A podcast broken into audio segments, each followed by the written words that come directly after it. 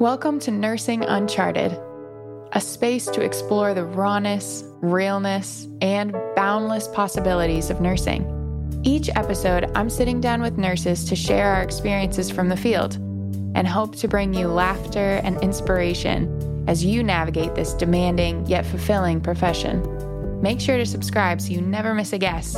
And let's get started with this episode.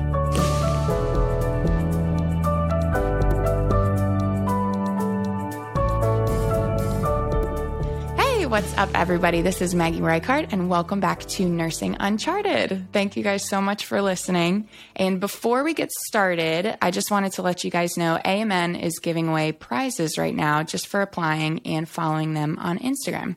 Head over to their Instagram at AMN Nurse, click the link in their bio, and then click Your Passport to New Horizons. If you fill out their checklist for getting started, you can win Amazon gift cards and new scrubs and a lot of great stuff. So head on over there if you are interested in traveling. We have a great episode for you today. This episode is going to split its focus into a couple different topics, which we haven't done before. So the first focus will be on float pool nursing or staffing resource nursing, which is kind of like the hospital's set of permanent travel nurses. And the second focus is going to be on nurse educators, specifically in, classroom and clinical instructing. So here to shed light on these avenues of nursing is Irene Agahoa, the nurse who does them both. Irene has been a nurse for 13 years now. Her educational background includes a BA in biology, a BSN in nursing, an MSN in education, and a postgraduate master's degree in public health. Her clinical background includes adult acute care in cardiovascular thoracic nursing and medical surgical nursing, long-term care, clinical inpatient case management, and nursing education. So Irene, welcome to the show. Thank you, Maggie. It's a pleasure to be here. Thank you for having me. I'm honored. Absolutely. Irene and I used to work together in the float pool, and float pools don't normally get to work with other people in the float pool, but COVID units are normally staffed with all float pool nurses. So we were able to work together a few times. That is correct. So I'm happy to be talking to you today. Likewise, Maggie. Bring it on, girl. Yes. So nurses know what a float pool nurse, and we may use float pool and staffing resource or SRO interchangeably in this episode, but we know what SRO nurses do because it's the same job expectation as floor nurses, but not many people know or understand what being in the SRO is actually like or how it might differ from floor nursing. So can you explain just some of the background details of being in the SRO? So for clarification, SRO stands for Staffing Resource Office. Mm-hmm. So pretty much it's a resource of nurses from a variety of backgrounds. You have acute care nurses like myself, you have ICU nurses, you even have ancillary staff like companions, patient care associates, or they call them CNAs now, So pretty much, our role is to help staff and support other units, including the emergency department. So I'm specifically an acute care nurse, so I get to flow to acute care units. Yeah. Yeah. And how do you normally get your daily assignment? Because normally in floor nurses, they will just come to the unit, but it's a little different with SRO. Absolutely. It's different from SRO. So my understanding is that with SRO, there's different levels of staffing. We have travel nurses. We have people who are full-time with SRO. I personally am part-time, or what's called wage. So we utilize the resource Kronos. We go in there, we create our own schedule as long as we meet the minimum requirements. So we go by schedule periods, and these schedule periods are 6 weeks. And so the minimum requirement is as long as you work 72 hours. Obviously, with COVID, those requirements increased. They used to be 36. They doubled it because of the increase in staffing needs and demands. Oh, I didn't know that. Yeah. So even for part-time? Even for wage, yes. We are all required now to do 72 hours in that 6-week period. And that includes 2 weekends. And then we also have to fill in for holidays, both minor and major holidays. So we just go into Kronos, put in our schedule. Me being a nurse educator right now, full time, I just work Saturdays right now. It works for me because that way I'm able to meet my requirements and I'm able to meet the weekend requirements as well. Sure. Yeah. Gosh, that's got to be so tough, because I was just thinking about that. Because I mean, when you're part time because you have the second job, and now you have to have this minimum 72 hours is it's a lot. 2 weeks. It's 2 weeks essentially, or 4. Yes. So it depends on how you do it. Like for me, I work every Saturday right now. So mine is stretched the whole 6 weeks, but you know, someone else, okay. I mean, and I've done this when I have time off from PVCC. I worked 3 shifts back to back, and I was able to have a couple of weeks off here and there. I even at some point had a 6-week vacation stretch of time. So, okay. Yeah. As long as you meet the requirements in that 6-week window. Sure. How you do it is up to you. Is up to you. Yeah. Okay. Yep. What is the chain of command like? Like, how often do you see managers? Like, do you guys have meetings or anything, or is it pretty, you know, like just individual based? Absolutely, Maggie. Good question. So right now with SRO, I believe we have about 3 to 4 managers, and each manager covers a certain group of staff. So for me, being an acute care SRO nurse, I have a manager that manages us. We have another manager that manages the critical care nurses. And then we have another manager that covers ancillary staff, health unit coordinators or HOCs, you know, the patient care companions and the CNAs. Okay. So obviously the managers are our first line in the chain of command. And to my understanding, we also have a director as well. Okay. Gotcha. Cool. What do you think are some of the major differences between nursing in the float pool and floor nursing in regards to our nursing experiences? I mean, I know that we kind of talked about, you know, how SRO nurse has been affected by nursing shortages, and that's kind of our, like, speak to that a little bit. Yeah, SRO has definitely been impacted by the nursing shortage, and so has all health organizations, including floor nursing or floor nurses. Mm-hmm. In my perception, the major difference is, as a float nurse, you're floating around to different units. As a floor nurse, you get to belong to a particular unit and a particular unit culture. Mm-hmm. That's the biggest difference. So I kind of see both as distinctive in its own way, and it's a matter of individual preference and needs. Yeah, very true. I mean, because right now, a lot of people are looking to kind of break away from that unit culture. And I feel like you can find that in the SRO. Like if you're looking for a little bit more autonomy, you know, freedom, just to like make your own schedule, like just do your 12 hours and go home. Exactly. You know? Exactly. Or if you have a second job like you, I mean, if, you know, just being able to kind of make that work for your schedule. Absolutely. So you hit the right notes, Maggie. Being a float nurse definitely gives me that autonomy to manage both being an acute care float nurse and a faculty. Absolutely. Yep. Do you feel like SRO nurses are kind of subjected to difficulties of the hospital more so than floor nurses, just because, you know, you are going to the units that are the shortest staffed that day? Maggie, that's an interesting question. I think it also depends on the angle with which you're looking at it. I would, it goes both ways. I think that floor nurses have their challenges, and I think that float nurses have their challenges. And what's common is that you're a nurse and you're experiencing the shortage. We're all experiencing what COVID is doing, the challenges that COVID brings. I feel like as a floor nurse, of course, you are attached to a particular unit. You have strings. So there are certain expectations to the organization itself. As opposed to being a float nurse, you're not attached to a particular unit. So there's a little more of autonomy and flexibility. But I think either way, we're all going through the same challenges, you know, nationwide. Yeah, that's very true. I just figure, I don't know, I sometimes, so when I was in the SRO, I was in the SRO for maybe 6 months or so.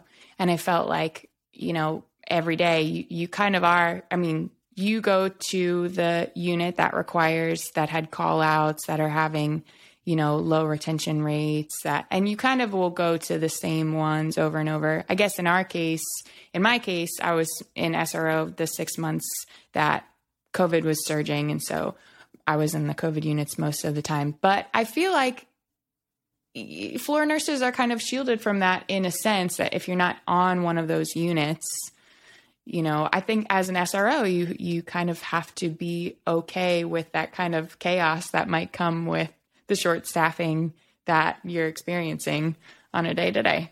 That's true, Maggie. But I also spoke with floor nurses. I mean, they were having a difficulty. They were floating them as well. I mean, I met floor nurses that were coming to SPEW. And when I say SPEW, special pathogens unit or to the COVID unit, I mean, and they were floating to the ED, like wherever they were needed. So that's what I'm saying is that regardless of whether you were a float nurse or a floor nurse, we all experience the challenges. And from what I also learned from floor nurses is that for those of them that unit culture meant a lot, that whole floating around and moving around and, you know, changes in the staffing population and all that, it really disrupted that unit culture. And there were nurses that took that very personally. Yeah, I remember that before I started travel nursing, I hated floating. It was like, I would be so upset because it does. You're right. It disrupts that.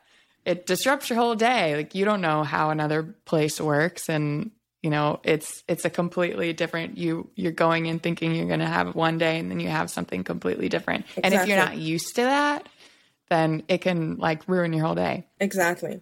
And I think one challenge about being a float nurse is that you're coming to a unit and you're foreigners into that unit.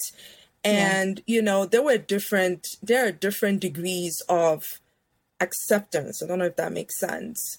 Some units were more welcoming than others. And then also the team collaboration also varied as well. Yeah. I wanted to ask, do you feel like SRO sometimes gets a little bit harder assignments sometimes? Like what's your experience been with that? That's a good question, Maggie. I have experienced a mixture of it. I have had experiences where I'll go to a unit and I am given a different assignment because I'm not an expert nurse in that patient population. Sure. So an example is if I floated to like a neuro unit, they wouldn't assign me to a patient that's on continuous, you know, monitoring because EEG. Thank you. Yes, exactly. Or if I floated to an oncology unit, I wouldn't be able to give chemotherapy drugs. Yeah. So the assignments will be different. Exactly. And there were other times that I would experience that because I was that outside nurse coming in, I might have a more challenging assignment from, you know, the indigent nurses on that unit. But regardless of what it is, as an individual nurse, I've always told myself, regardless of what it is, stay positive, be open, do what I got to do, engage in team collaboration regardless, embrace it, and do what I got to do, be professional. Yeah, absolutely. I think I've seen a mixture too. I've definitely, I've been charged on inpatient acute care units before, and you are required to like, you know, give those specialized patients the nurses that are specialized in that. But sometimes there were patients who have been there like long-term, or they've been rotated because they are like manipulative or dangerous or whatever the case. And you find yourself maybe getting those patients that have to be offloaded to the floor staff. Correct. And like, that was always kind of, you know, I mean, it's necessary, but at the same time, when you're floating every day, it's like, are you getting those patients that the nurses were trying to offload every day to different places? Like, that's exhausting. Absolutely. We want to take a quick break from this episode to talk about the industry leader in travel nurse staffing, American Mobile. Combining the largest network of facilities and providers in the country with top-level benefits like higher earning potential, premium health insurance, and 401k matching, American Mobile puts you in the driver's seat of your travel nursing career. Make sure to visit AmericanMobile.com today to discover a world of adventure with American Mobile. That's AmericanMobile.com, the first step towards your next travel nursing adventure. What, in your opinion, are some of the, well, we kind of talked about some advantages and disadvantages of float pool nursing, like, but let's expand on that. I mean, having the freedom to make your own schedule, you know, working the hours that you want, not being tied down to any expectations.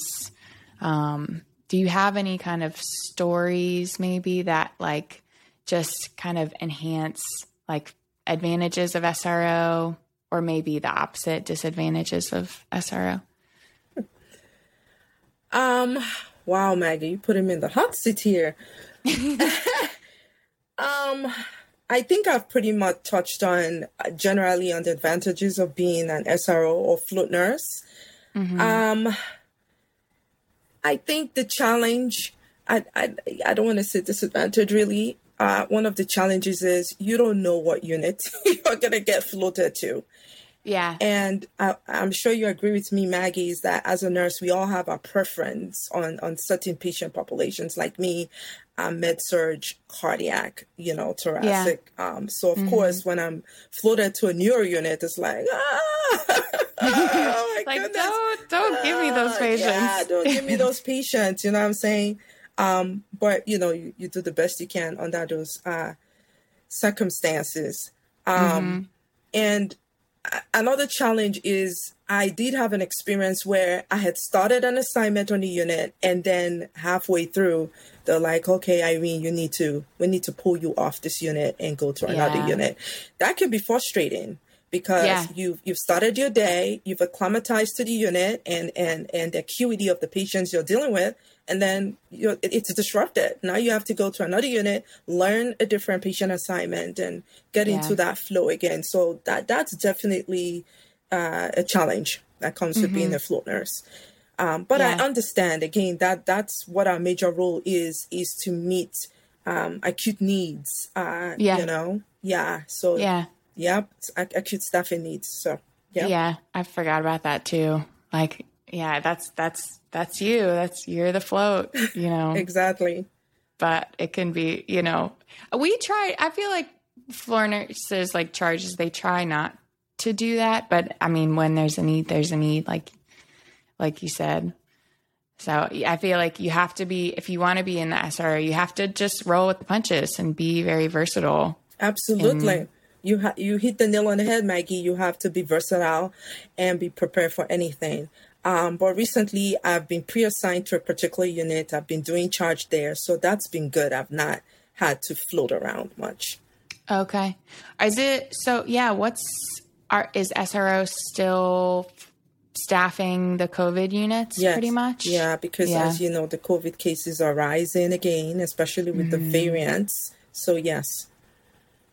Yeah. Yeah. COVID, man. I know. Here we go again. It's like, I know. Yeah. And this time we're not going to get to work together because we're in the ICU now. But do we still just have one unit open where we're at? So my understanding right now for the acute COVID patients, there's one unit and then there's another one, which is the overflow. And that particular one, sometimes, from what I'm understanding, part of it is acute and part of it is also ICU for the overflow from the COVID ICU unit. I see. Yeah. Okay. Well, because from the ICU point, we have our whole unit is no longer medical ICU. It's all COVID and all of our medical ICU patients are being diverted to other ICUs. Exactly. And then we just opened up a second floor for overflow patients for that. So we may have four right now. Wow. Three or four. Yeah. Wow. Yeah. It's back, man. Yeah. It's tough. It's tough. Yeah. Yes. Have you ever, I mean, SRO obviously works for you right now. Have you ever considered moving over to floor nursing, or do you think that SRO, you like where you're at? I think for now, I'm happy with being an SRO nurse because you hit the nail on the head. I'm happy with the autonomy that it gives me, considering that I'm also a full-time faculty. So yeah. Yeah. It gives me that flexibility that I need right now. Maybe in the future, I might change my mind and go back to being a floor nurse. But right now, this is good. This is working for me. Yeah. I think a lot of people are looking for that right now, looking for a job that's working for them rather than something that they have to fit their mold to, you know? And so SRO just has seemed very attractive in that way. It certainly was for me. You know, but I mean, there's a give and take. There's pros and cons for both. Absolutely. Exactly. And that's why I said earlier, right? It's a matter of individual preference and needs. What suits your schedule right now as an individual nurse? Yeah. Mm-hmm. Let's get into nurse education and instructing. So you are a nurse educator for undergraduate nursing students, right? That's correct. And are you doing both classroom and clinical right now? Yes, that is correct. Doing both classroom, which we call theory or didactic, and then also clinical instruction. Okay. And I haven't been to nursing school for, a while now, but we were talking about before how schools are using a new method of curriculum called concept-based curriculum. Can you just explain what that is and how it's different than what used to be taught? Absolutely. So we transitioned from the traditional curriculum, which we felt mimicked very much the medical model, and transitioned to a concept-based curriculum, which is a lot more nursing-friendly. So now we took the information from pretty much looking at it from systems point of view, and now we're looking at it in terms of concepts. And so it's more digestible right now for students, and it's easier for us faculty to teach as well. And also clinically, as nurses, we've been doing this. When we're dealing with a patient, we apply concepts. It's oxygenation, communication, right? So we just brought that ideology to the classroom, and it's really making a lot more sense for the students. It's me. So what type of, name some of the classes that you're doing now? Okay. So that I'm specifically teaching in or that's part of this concept-based curriculum. So all the classes right now are part of this concept-based. You remember, Maggie, in our time when we were in nursing school, we took pharmacology as a standalone course. In this concept-based curriculum, pharmacology is no longer a standalone course. It's now broken into concepts and applied with each course as it applies to the particular course. So, for example, right now, I'm coordinating and teaching health assessment. So we're learning in concepts, communication, oxygenation, sensory perception, things like that. Wow. Yeah. That's so different. I know. And Maggie, would you agree with me, for example, the concept of oxygenation? Would you agree that regardless of the course that you're taking, that oxygenation applies to everything? I mean, yeah, it definitely does. That's going to be interesting. I wonder how we can kind of evaluate the, teaching strategy for nurses that are going to be coming in, how they think differently. Yes. I feel like it's really easy for nursing, new grad nurses to be very, I don't know, cut and dry and textbook and task oriented. And I wonder if that's going to help I think it helps. Yeah, I think it helps. I mean, I've spoken to students about it, and generally, you know, they said, yes, that they feel that this new concept-based curriculum is helpful. It's more digestible. It's more practical. So, yeah we're seeing great results with it. Yeah. Do you feel like, so you'll have like one whole course on oxygenation? Not the whole course, but there will be concepts in each course. You could have the concept of oxygenation in multiple courses. Okay. Does that make sense? Yeah, it makes sense. So then I'm just curious as to what, like, how the courses are structured.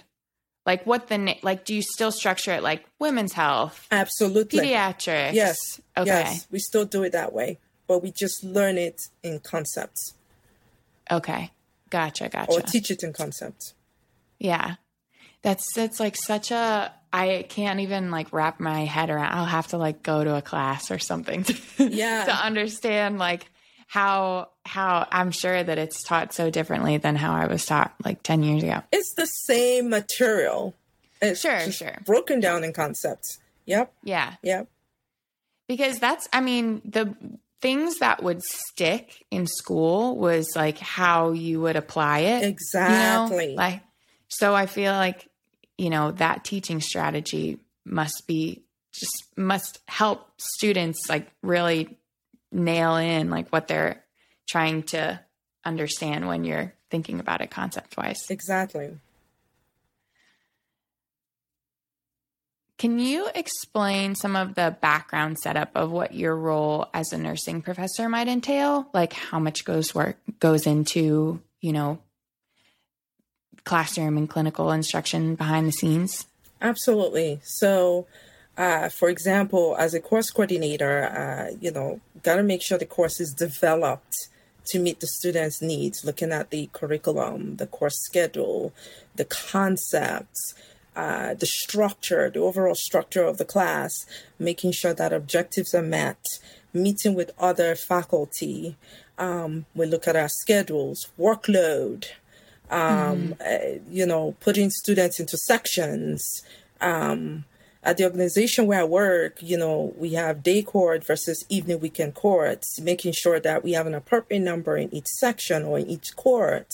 We also engage in professional development. You know, we have to stay current in what we do. And then also making sure that we're meeting accreditation standards. You know, we deal with the Virginia Board of Nursing. We're dealing with ASAN. So things like that. And then making sure that we're meeting students' needs. And of course, sometimes, you know, we might have students that present with challenging situations and it's like, okay, as a faculty body, how do we best support the students and what is his or hers best options under the circumstances and things like that. Yep. Yeah. How often is class meeting now? So it depends on the course. Okay. So for example, with health assessment that I'm coordinating and teaching right now, we meet, twice a week. Another course, fundamental skills, I think they also meet twice a week. I think most of the nursing classes meet twice a week. And then we have a professional course that is pretty much, asynchronous, you know, it's online, completely online. Yeah. So I think from my understanding, all the courses right now meet twice a week. Okay, good. What's the setup like? Like how different is it now versus how it was last year? So much better, Maggie. Yeah. Because I think when we were working together, that's what was happening. It was all online and you're like, this is a mess. Yes. As you know, Maggie, nursing naturally is a profession that's based on really heavily hands-on skills. Yeah. You know, students able to have that interaction face-to-face with their instructors or faculty and having that hands-on. And so, of course, last year when COVID hit and we had to teach remotely, it didn't feel natural at all. It didn't feel natural. It didn't feel practical at all. Can you imagine teaching a course like health assessment? Yeah. That's majorly hands-on and having to do it by Zoom. Yeah. Yeah. How do you even do, like, what does that even look like? Like, you know, you're checking somebody's eyes and you're, you know, have them raise their eyebrows and checking their lungs. I mean, would they have to use their roommates? Like, it's interesting, Maggie. That's what we had to do. We had to Zoom our classes, lecture, and then we had the students record their assessments, and that's what they were doing. They were doing it in their rooms or whatever setting worked for them. It was challenging, both for students and faculty. It didn't feel natural. It didn't feel practical, you know? So being able to come back to in-person status, or at least hybrid, where there could be a couple of classes that are done remotely or asynchronously as in online, huge, significant difference. Yep. I'm sure the kids love it so much more too, because I'm sure it was frustrating. Like, there are probably little things that you just, little obstacles every day that you had to move past. Absolutely. And there's nothing like, you know, as a faculty, being there, more accessible to students in person. And the students love this as well, to be able to get that one-on-one faculty guidance, especially when it comes to like skills, you know, skills lab. It makes a significant difference.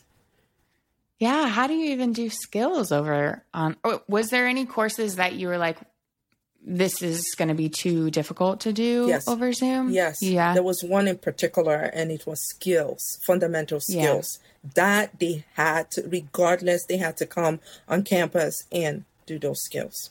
Okay. Yep. Yeah. I was going to be like, there's no way. 'Cause you're so right. It's all so hands-on. Yes. We're talking about, you know, patient interaction and like communication with people, and like, exactly. This is just not the medium that you can like really learn that on. Exactly. But, you know, thank God for the option of simulation. That became an effective optional learning modality for students. However, you know, the Board of Nursing restricted how much simulation students had to have. And that makes sense, you know, because simulation is a great supplemental way of learning, but it's still not real life, if you know what I mean. Yeah. So, yeah. We had to prioritize depending on what semester the student was in, which group got to actually go out there and have hands-on versus those who had to do some simulation. Yeah. Were they still allowed to go to clinical? Yes. Last year? Yes. Okay. So that's what I'm saying. Like, depending on the semester, there was a semester where we had to prioritize the first years going in person to clinical.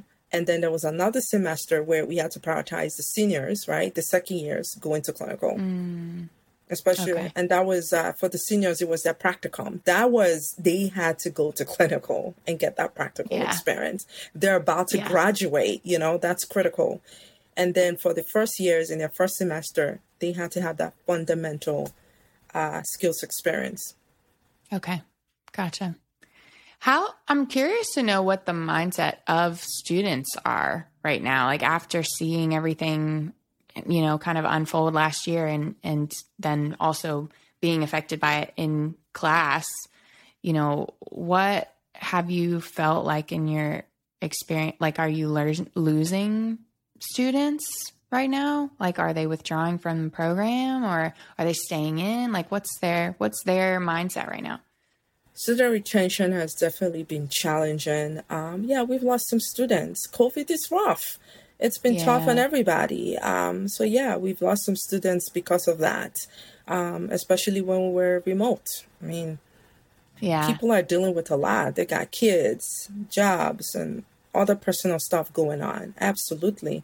And then now we're still dealing with COVID. And then we have the issue, you know, the issue of vaccination.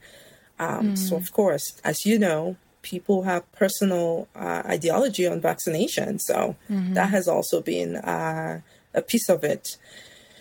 A challenge. And, you know, being a nursing student, you know, our stakeholders, you know, clinical facilities are mandating that students must be fully vaccinated. And it's understandable because we need to be able to minimize risk, right, of infection. protect the students, protect everybody, their families, their loved ones. So, yeah. So are they changing majors altogether, or are they like leaving the university altogether? I've seen students who just leave completely, and some would change majors. Yep. Yeah. I feel like you have such an important role right now, because even more so after last year in regards to retaining students, because, you know, you're seeing, like, you still work in the hospital and you're the ones teaching this new batch of students. I mean, do you feel like your role has, as an instructor, like shifted at all, being like, it's a wonderful profession, like still, I know it looks bad. But... Being an educator right now is it's challenging. We have to be more adaptive.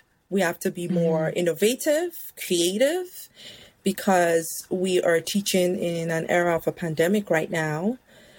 You're also dealing with students that could be having a lot more going on, right? And you have to be creative in the way that you were not creative before, but now, you know, you have to exactly, even more so now, that we have to teach under these kinds of modalities. So absolutely, that's been a challenge. But, you know, the beauty of being an educator and a clinician is that, you know, I get to live in both worlds. And these worlds, you know, they're codependent on each other, right? So educators, we are relied upon to graduate competent nursing graduates, right? To go into the workforce, stakeholders, health facilities and organizations are dependent on us to graduate competent nurses. And then on the other hand, we're also dependent on them for clinical sites, right? To train these students, and then also for job offerings when they graduate. So there's that codependence going on. And then as an educator, as an individual, I love that I'm both an educator and a clinician, because being a nurse clinician, I get to keep my skills going. And that's part of what I like about being a float nurse, is that diverse experience. I get to bring that back didactically to the classroom, share my experience with the students. Students love that practicality when you're able to, like, tell them real life stories, right, that are relatable to the topic and all that. So it's really good. I love it.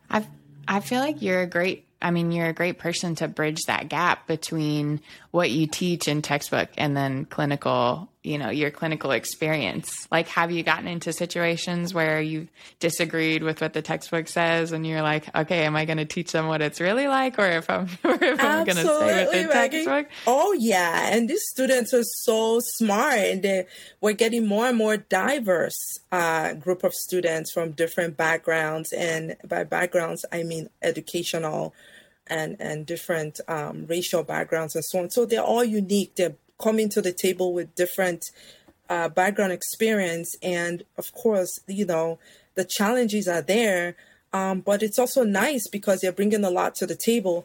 And I'm telling you, if there's a discrepancy in the textbook, they're pointing it out to you like, hey, professor, what's with this statement over here?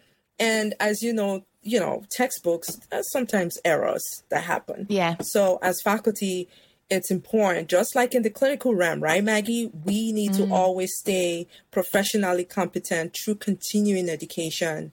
And as you know, nursing is based on evidence-based practice. So as educators too, we're always staying as on top of things, right? Current as possible. So absolutely making sure that the information in the textbook is as up-to-date as possible.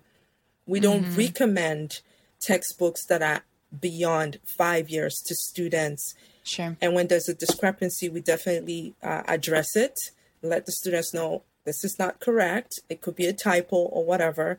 And even sometimes referring to the publisher, and, you know, letting them know that, look, there's a mistake here and all that. Right. So, yeah.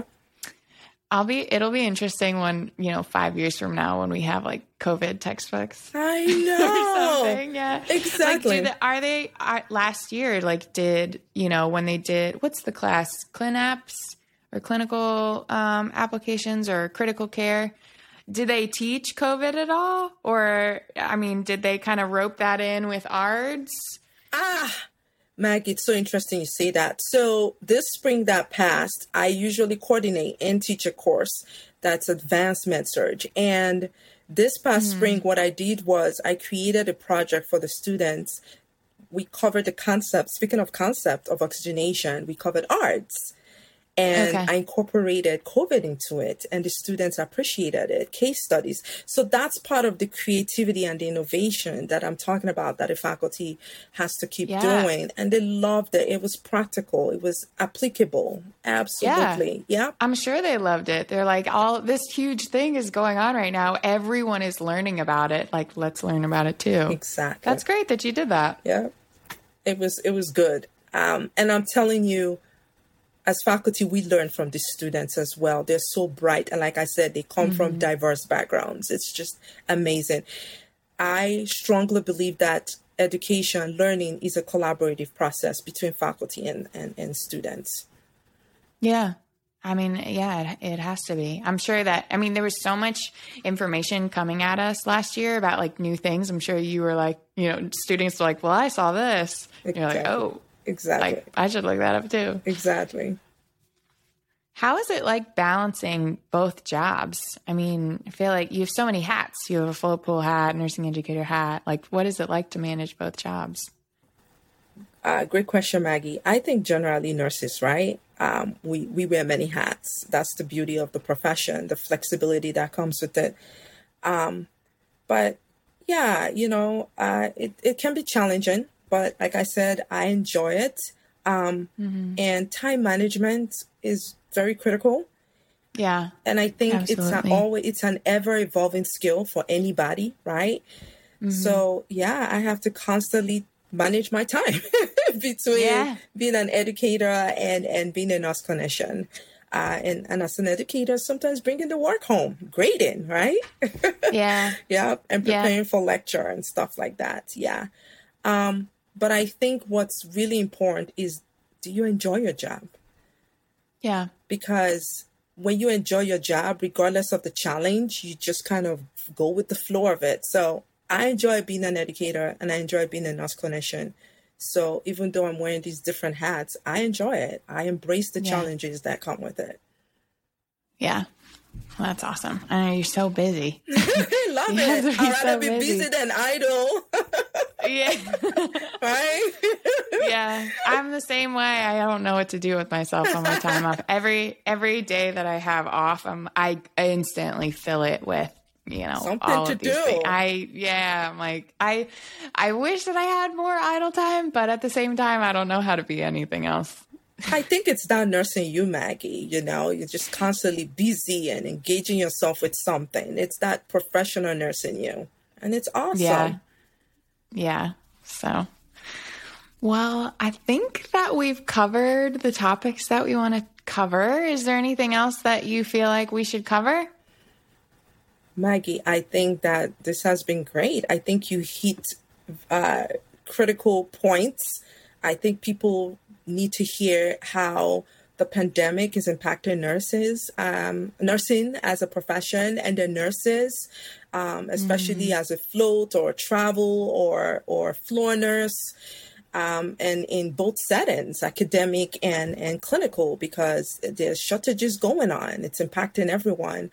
And I really want to thank you for in partnering with AMN and creating this platform, you know, for a voice for, you know, nurses to speak and for a voice on what's going on. Thank you so much.